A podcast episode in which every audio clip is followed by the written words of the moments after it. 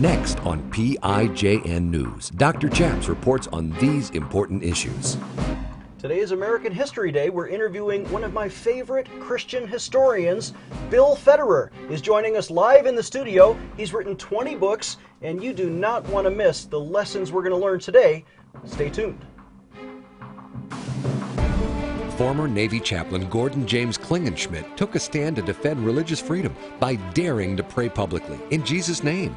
Now he helps you by reporting the news, discerning the spirits, and praying the scriptures. Would you pray with us? Here's Dr. Chaps.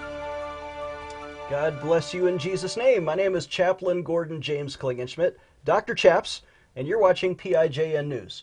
Today we have a special treat in store. One of my dear friends, Bill Federer, who's been on this show a couple of times. We caught up with him at NRB, but now he's live in our Colorado studio, author of 20 books on history and especially American history from a Christian perspective. Talks a lot about the faith of our founding fathers. Welcome to the program, Bill Federer.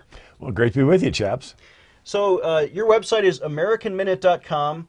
I first became aware of you years ago when you did an interview, I think, on uh, D. James Kennedy's program, Defending Military Chaplains. Do you remember that interview? I do, I do. And I thank you for being a hero and standing up for Jesus' name in the military.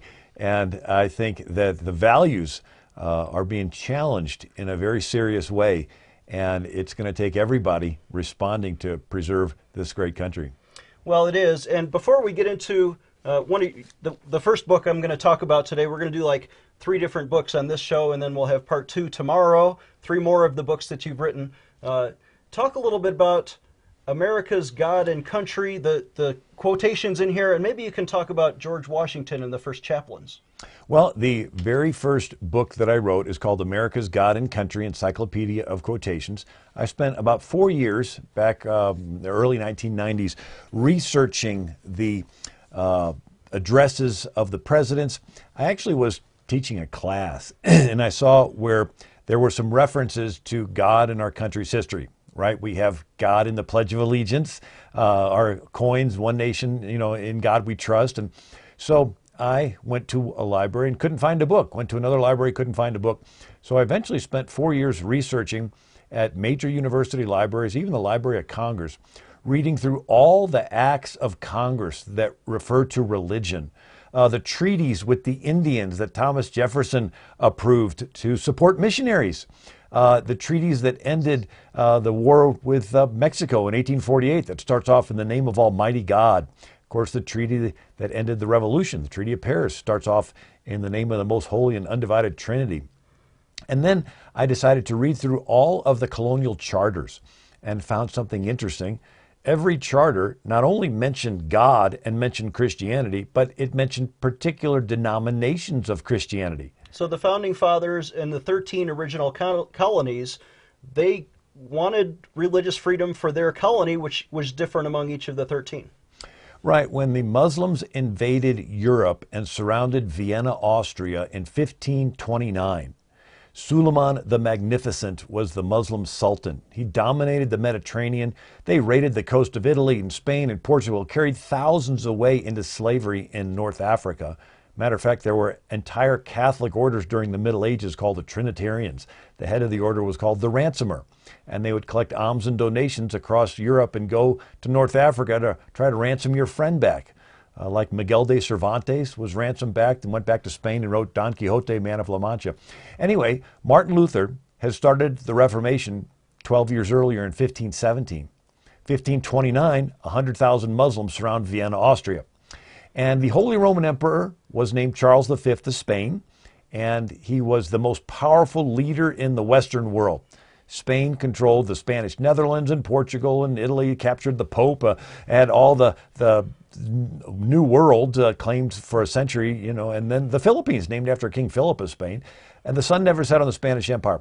So, from Charles V of Spain's perspective, he had a double dilemma on his hands the Muslim invasion on one hand and the Protestant Reformation on the other hand. And so Charles V decides to strike a deal with the Lutheran Protestant princes in the year 1555. It's called the Peace of Augsburg, and it has a little Latin phrase that made a big difference Cuius regio eius religio. So whose is the reign? His uh, religion. And this allowed different kings to believe different things. And so as the centuries went on, you had Germany being Lutheran and Sweden Lutheran and Switzerland Calvinist and Holland Dutch Reformed and uh, Scotland Presbyterian, England Anglican, and of course Germany, um, southern Germany and Austria and Poland remain Roman Catholic. And if you didn't believe the way your king did, you were persecuted and you fled. And so in the 1600s, there was this mass migration of people shifting around Europe for conscience sake. Those were the ones that spilled over and founded colonies in America. And so every colony was founded by a different Christian denomination. So every European country had their own religious set of beliefs. If you didn't like it in Germany, you could move to Spain, etc. And then when they sent, you know, explorers to America to, to set up their colonies, you know, every different colony represented a different class of migrants from different countries, from different religions. Right. Spain had a monopoly on the New World for almost 100 years until the Spanish Armada was sunk.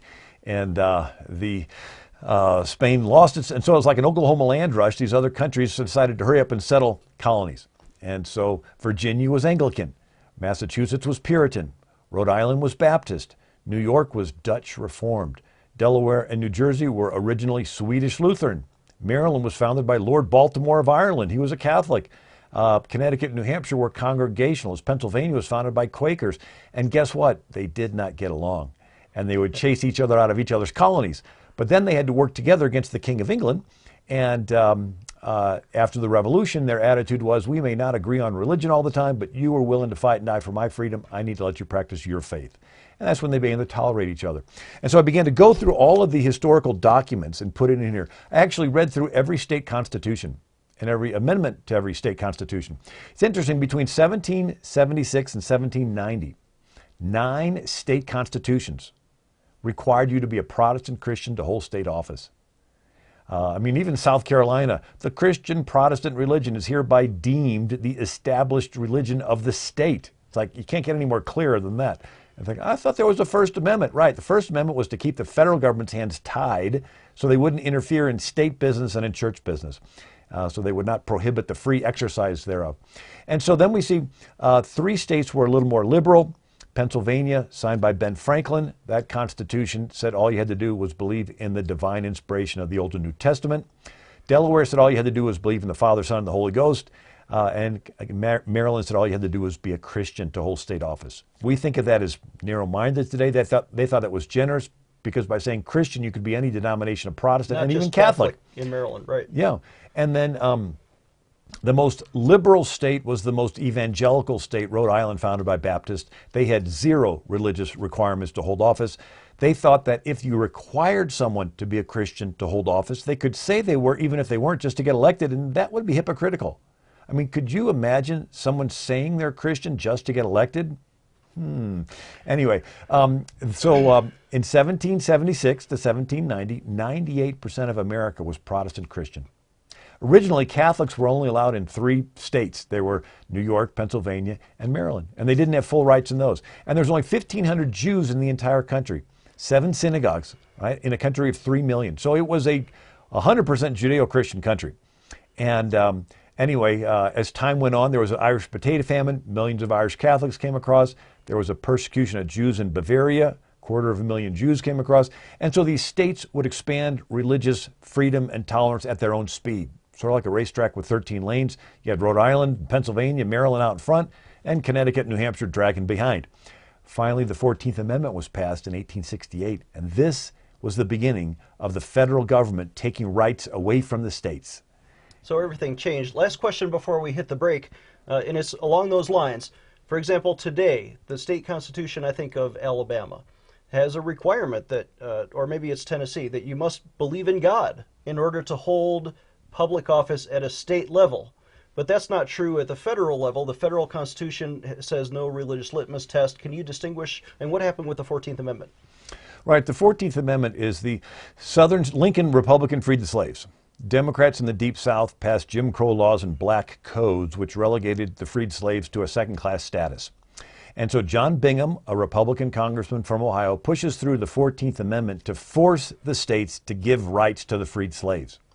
But some of the activist judges began to say, gee, maybe we can use this 14th Amendment to intermeddle into other things that are under the state's jurisdiction, uh, like when the unions would strike and the state would say you can't strike, well, then the federal government would come in and say, okay, you can strike. And when farmers wanted to feed their hay to their cows, the federal government would use the 14th Amendment saying you can't feed your hay to your cows because it will affect the uh, interstate price of hay. And, and then you finally had the Jehovah's Witnesses saying, uh, don't pledge allegiance to the flag, and states would stop them from knocking on doors saying it's a public nuisance. The federal government would say, no, no, they get to continue doing that. But finally, in 1947, some Catholic students were getting bus rides to schools, and some states stopped it. The federal government used the 14th Amendment to say, no, you, the bus rides can continue, but now the federal government's going to sort of be in charge of religion. And um, that's when the change happened. 1957, the Washington Ethical Society wanted tax exempt status. The IRS said, You're an ethical society. You're not religious. You don't get 501c3 status. They sue. The Supreme Court said ethical culture is a religion. 1960, a uh, person named Torcaso wanted to be a notary in Maryland, but he did not want to say, So help me God, at the end of his oath. Maryland said, You can't be a notary. He sues, goes to the Supreme Court. The Supreme Court says that secular humanism is a religion. He gets to be a notary. So now even atheism is a religion. Right. 1970, a draft dodger during the Vietnam War named Elliot Welsh wanted to claim religious conscientious objector status as an atheist. And the um, Army said, No, you're going. He sues. And the Supreme Court said, When someone holds beliefs with the same conviction as those who believe in a traditional deity, to that person, those beliefs constitute their religion. And so now the Supreme Court is saying atheism is a religion and not to prefer one over the other. They kick God out. So you have this ironic situation that everybody's tolerated in America except the Christians that founded the country. Good start. We're going to take a short break, and when we come back, we're going to have part two of our interview with Bill Federer. He'll go on to another one of the books that he's written. Isn't this exciting? I'm already learning a lot. We'll be right back after this short break. Discerning the spirits that rule our politicians, Dr. Chaps will be right back. Do you care about defending religious liberty? I know you do. And that's why I'm asking you to take action today. Don't just sit there, but do something. Visit our website, prayinjesusname.org, and sign a petition that we'll fax to Congress on your behalf. In fact, there are three specific petitions I want you to sign to defend military chaplains who are under fire. The first is to support H.R. 343. This is a bill introduced in Congress by my friend, Congressman Walter Jones of North Carolina, to protect free speech for military chaplains who are sometimes punished if they use the word Jesus in their prayers. Well, if you know my story, you know that I was punished in 2006 uh, even at court martial, because I used the word Jesus in my prayers in uniform in front of the White House. Well, I was later vindicated by Congress, who said it's okay for me to do that. But did you know 65 other chaplains are now suing the Navy? I was not the only person. Our second petition I want you to sign is to protect military chapel buildings, which are being desecrated. Christian altars, Catholic or Protestant, are being desecrated by homosexual wedding ceremonies in all 50 states under this order by the Obama administration. Well, that deprives all of our soldiers, sailors, airmen, and Marines of a sacred worship space which ought to be protected. And instead, they're going to punish the chaplain if he won't turn over the keys to his chapel. Here's another petition I want you to sign, and this is to stop threatening court martial for troops who talk about Jesus. Even recently, the Pentagon is saying, oh, we're going to threaten you with a crime of proselytizing. No, that's not right any soldier ought to be able to talk about his or her faith in Jesus Christ and to have that same religious freedom of speech that we sacrifice to give for others. When you sign these petitions, we will fax them to Congress, and it's free. I want you to take action today. Sign these three important petitions at prayinjesusname.org. Go there today. Defending your religious freedom. Here is Dr. Chaps. Welcome back. I'm Dr. Chaps. I'm joined again by Bill Federer, author of over 20 Christian history books, including, uh, welcome back, Bill. You were just talking to us about the founding fathers and how uh, the 14th Amendment changed American history, and now they're basically throwing out Christianity like the baby with the bathwater. And this book, you sort of address that. Your second book that we're going to talk about is called Backfired. Can you give us the, the background of why you wrote this book?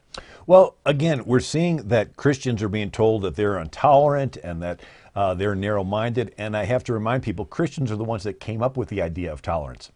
right? It, tolerance didn't start with atheism like in the former Soviet Union or in North Korea, where if you happen to be a Christian, you're thrown in a labor camp. Uh, tolerance didn't start with Islam, where today the ISIS and ISIL are driving out the Christians, right, because they don't tolerate them. It, what happened was that different colonies were started by different Christian denominations. They didn't get along, but they had to work together against the King of England after the revolution, their attitude is even though we don't agree on religion, you are willing to fight and die for my freedom. I need to let you practice your faith. So that's when they began to tolerate each other. First Protestants, then Catholics, then Jews, then liberal Christians. Finally, anybody that's a monotheist finally went out to the atheists. And the last ones in the boat decided it was too crowded and they decided to push the first ones out. So everybody's tolerated in America except the Christians have found the country.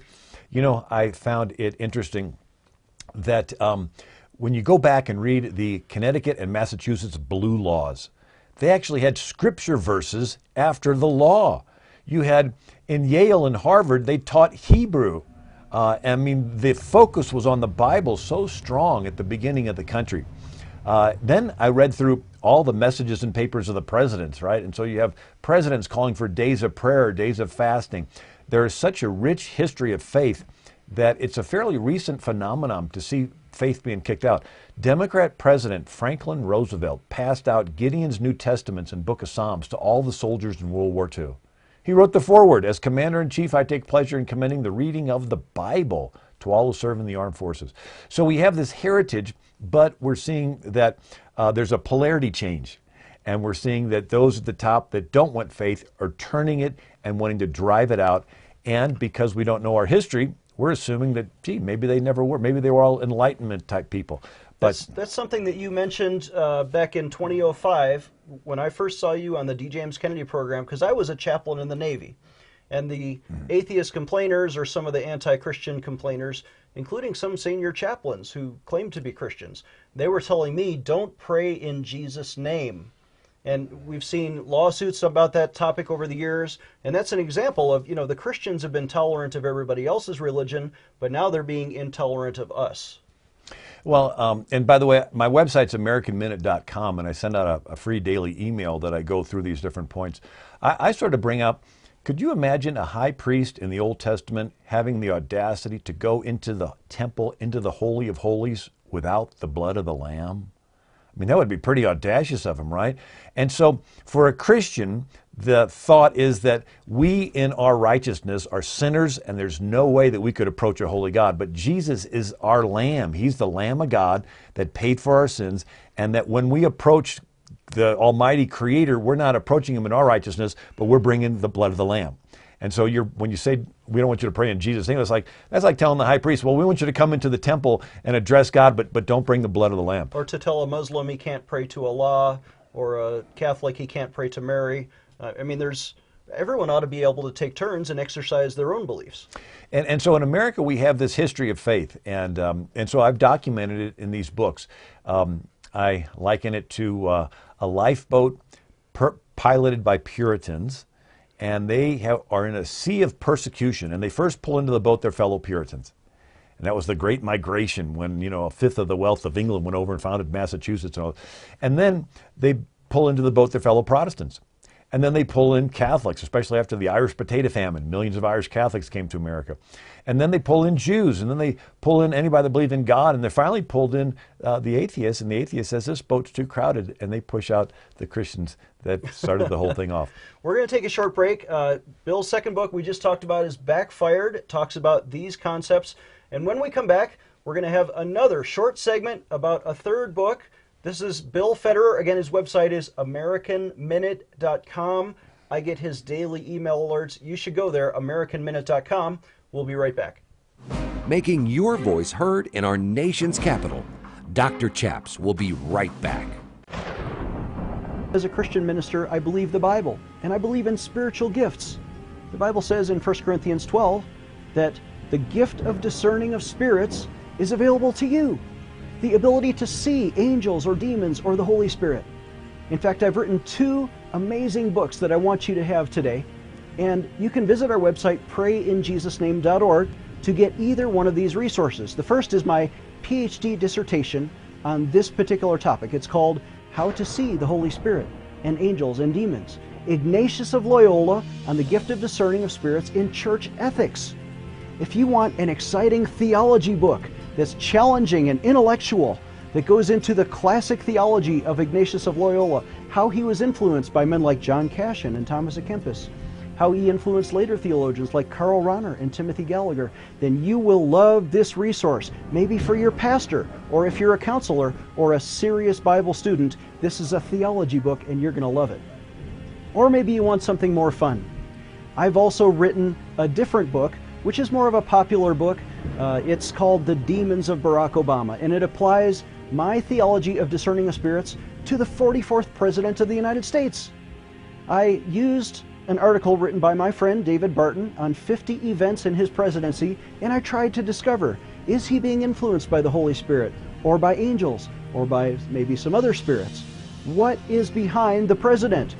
So if you want a popular book that's fun to read, it's available for $20. Or if you want an academic book that could be used for serious Bible students, it's available for $35. Or maybe you want both of these. They're both available for $50. A donation of any amount will go towards sending these books to you. Visit prayinjesusname.org. Again, that's prayinjesusname.org and get both of these resources for your family.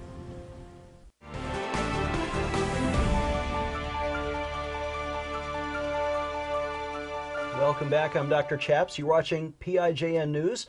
We're studying American history today and the founding fathers, and I'm joined again by historian Bill Federer. Welcome back, Bill. Great to be with you, Dr. Chaps. So, uh, this third book that we're going to talk about here is entitled Three Secular Reasons Why America Should Be Under God. Now, I'm a theologian. I can come up with all kinds of religious or biblical reasons America should be under God.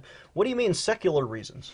Well, I was debating an atheist, and she said, I don't want America under God. And I asked her a question. I said, Do you like having rights the government cannot take away? And she said, Well, yeah. I said, Then those rights need to come to you from a power higher than the government. That's why the founder said all men are endowed by their creator with certain inalienable rights. Even John F. Kennedy, in his inaugural address, said the rights of man come not from the generosity of the state, but from the hand of God. Well, guess what? If there is no God, the rights come from the generosity of the state. And what the state giveth, the state can taketh awayeth. And so if you want to have rights that the government cannot take away, you've got to claim that you have a source for those rights higher than the government higher than the general consensus of society, right? Because society can change its consensus and take away those rights. And so the founder said that there has to be a creator that gave you those rights. Doesn't that date back maybe to the Magna Carta and, and before America, some of these ideas that kings didn't have all the power, they had to come from God? Right. So is it God, king, and then he dispenses the rights to the people, or is it God straight to the people, and then the people choose their leaders from amongst themselves? We obviously in America chose the second. The second question I ask in the book is Do you like being equal? And this atheist said, Well, yeah. I said, Well, where did the concept of equality come from? Didn't come from Islam because if you're a woman, you're not equal to a man. If you're a kafir infidel, you're not equal to a believing Muslim. I said, if you live in a India caste system and you just happen to be born in the lowest caste as an untouchable Dalit, uh, you're not equal to a Brahmin. You can, you know, all, all your life you're designated to take care of the garbage. Uh, no matter how good of a job you do, you can never graduate and become a Brahmin. The equality did not originate there. It didn't originate in the former Soviet Union, where your worth is dependent on your utility. If you are useful to the state and useful to society, you're worth more. If you're not useful to society, you're worth less. Well, in America, you're equal. Not because you're a Muslim male or you're a Brahmin in the highest caste or you're useful to society. Why are you equal? Well, Democrat President Harry S. Truman, in his inaugural address, said, We believe all men are created equal because we're created in the image of God. Question What belief system believes you're made in the image of God? Well, Jews and Christians, Book of Genesis, in the image of God, He created male and female. In Islam, Allah has no image. He's transcendent and unknowable. You know, in Hinduism, there's you know millions of different gods, so sort of pick which one you're in the image of, right? And in atheism, there is no God. So the idea is that you are equal because you're made in the image of God. That goes back to the Bible. Well, and, and look what happens, for example, in, in Soviet Russia or in communist China when they overthrow the Orthodox Church or they overthrow the, the Christian revival throughout, you know, Shanghai or different places. Uh, they establish atheism, and then what happens to the rights of the people? They're back to the dictator is in charge. Right. It's interesting that communism is nothing more than dictatorship. So every communist country has a dictator. He's a king, right? Stalin, Pol Pot, Ho Chi Minh, Castro, Mao Zedong. And then the Communist Party members are the new royalty. They get to live in the nice houses. They get special shops to shop in and special treatment before the law. And then the people are the peasants. Their fate's determined by the state. And so all this ideological talk on college campuses, oh, co- communism, everybody's equal. It's like, no, unfortunately, communism is just a remake over of dictatorship. We got about one minute left. What's the third reason that secular reason America should be under God? Well, you got to get the book to find out. No. Uh, do you like a country with a lot of laws or few laws? Well, everybody would rather have few laws. Well, to, to have order in society with few external laws, the population needs more internal laws. And so John Adams, the second president, said our Constitution was made only for a moral and religious people. It's wholly inadequate for the government of any other. In other words, our government was designed to govern people who could govern themselves. I liken it to a parent that gives the teenager the car keys and says, look, if you do what's right, you have lots of freedom, you can come home whenever. But if you don't do what's right, drink, drive, party, you're going to be pulled over by the police and controlled behind bars. You're going to be controlled either voluntarily from the inside or forcibly from the outside. With a country, you're either going to have morals and values which are only effective if there is a God watching, going to hold you eternally accountable, or uh, you're going to have to have a, a, totalitarian government. Thank you, Bill, and thank you for these books. Uh, our guest has been Bill Federer. AmericanMinute.com is his website. We're going to have him on again tomorrow. Don't worry if you didn't get enough. I didn't either. Uh, but we do need to take a break and ask you if you can please support prayinjesusname.org. Our website is prayinjesusname.org. Please donate to help us bring you exclusive interviews. You know, this past month we've had uh, Senator Ted Cruz, Mike Lee, Senator Jim DeMint, Ralph Reed, Dr. Ben Carson. Uh, hopefully in Uh, well, I don't want to reveal who's coming up, and you're going to be really excited about an interview we're going to have next month. But Bill Federer has been our guest. Please donate today or call our prayer line 866 Obey God. Again, that's 866 Obey God. If you have a prayer request, I want you to call me. I will try to return your calls. Until next time, I'm Dr. Chaps. Thank you for watching PIJN News.